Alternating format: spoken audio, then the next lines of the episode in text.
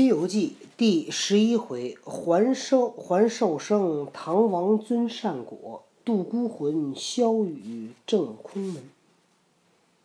昨天讲到唐王李世民，这个死了三天又活过来了，然后呢，他把这个大赦天下。呃，太宗既放宫女，出死囚已毕，又出御制榜文，遍传天下。就他把这些宫女都放了，把那个什么都放了。宫女啊，为什么要放宫女？就是，就是他想让他们不让他们那什么了呗，哪什么？就做宫女了呗，因为做宫女有很多人不愿意呗。为什么不愿意做宫女？做宫女在那里边儿戒备森严，什么叫戒备森严？就是哪儿也去不了，然后管得特相当于别严。软禁。呃，有点儿不能叫软禁，反正就这辈子有可能就出不去了。有那可以收钱吗？他们家？可以收钱啊，但是他家收了钱了，肯定宫宫女不愿意啊，对吧？他这就相当于用自己的一生来给家里挣钱了。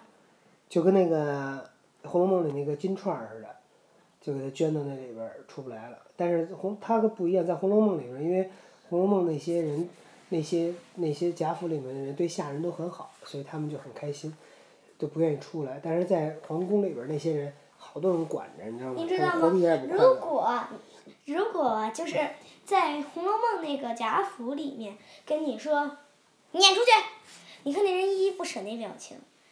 你在皇宫里说一声撵出去，谢大王。谢大王，谢皇恩皇上，谢主隆恩。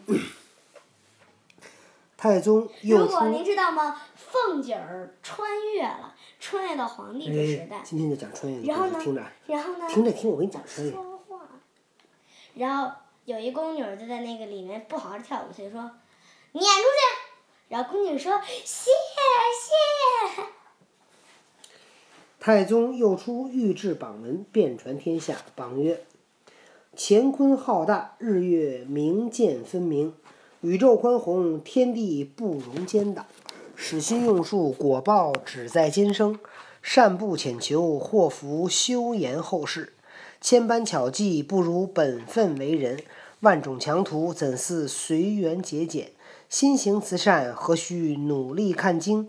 意欲损人，空如空读如来一藏。他就讲这个呀，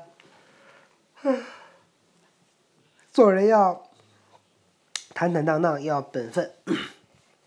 自此时，盖天下无一人不行善者。就从这儿开始，大家都做好事儿，因为知道做好事儿有好报。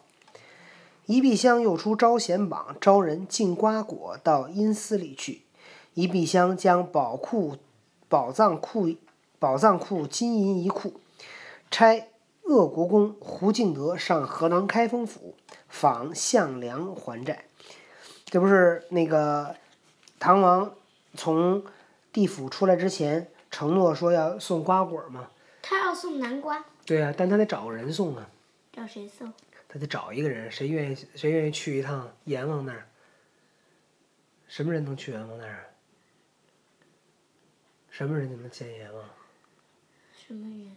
穿越的人。这人得死才行啊！他得找一个人，谁愿意死，谁愿意去。然后呢，他还找那个，要他他在地府里出来的时候，他不是行贿那些鬼借了好多钱吗？他还得找人还钱去。就是让他拿着一手拿钱，一手拎黄年拎南瓜，就这么着就去。榜章数日，有一复命进瓜果的贤者，本是均州人，姓刘名权，家有万贯之资，他们家很有钱。哎，你看刘权正好把三国时期那俩人的名字稍微凑了凑，刘备哎、孙权。还真是。只因妻李翠莲在门首拔金钗摘僧，刘全骂了他几句，说他不遵妇道，擅出闺门。李氏忍气不过，自缢而死。这个刘全他的妻子叫李翠莲，李翠莲啊，在他那个屋门口把头上的金钗拔下来，送给了一个来化缘的和尚，一个僧人。为什么呀？就是人家来要要钱，僧人来跟他们要钱啊，他就把头上金钗拔下来给了他。结果刘全就生气了，说，因为古代讲的这个女子不出不出大门嘛，出大门他就觉得跟其他的男人随便的说话就不行，所以他生气了，就骂了他几句。结果这女人的呢性格也特别刚强，结果就因为这事自杀了。撇下一双儿女年幼，正昼夜悲啼。刘全又不忍见，无奈遂舍了性命，弃了家园，撇了儿女，情愿以死尽瓜，将皇榜揭了，来见唐王。为什么要弃了儿女？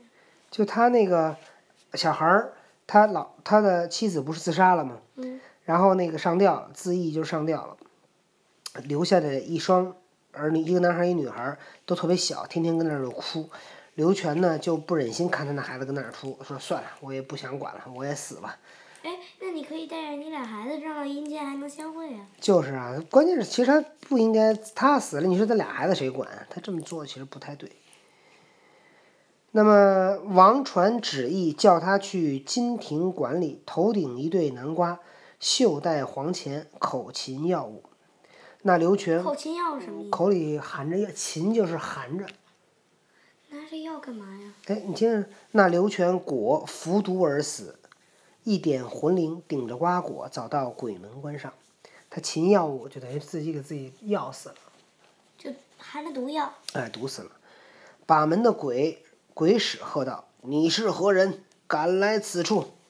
刘全道：“我奉大唐太宗皇帝钦差，特进瓜果与时代阎王受用。”那鬼使欣然接引，刘全径至森罗宝殿见了阎王，将瓜果进上道，奉唐王旨意远进瓜果，以谢十王宽宥之恩。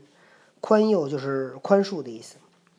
阎王大喜道：“好一个有信有德的太宗皇帝，就是他们非常有信用。”遂此收了瓜果，便问那进瓜的人姓名，哪方人士。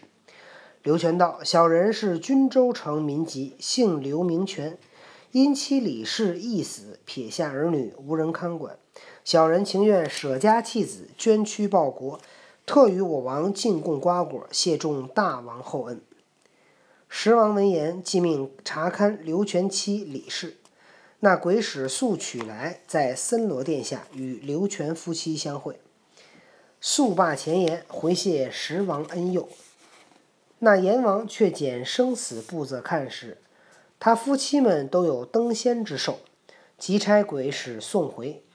鬼使启上道：“李翠莲归阴日久，尸首无存，魂将何复？”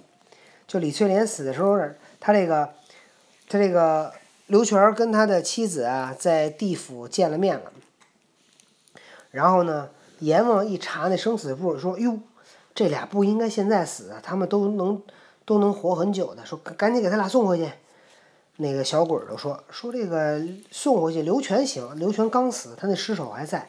这李翠莲都死了，死了一段了，他尸首都没有了，怎么办？阎王道：唐玉妹李玉英今该猝死，你可借他尸首，叫他还魂去也。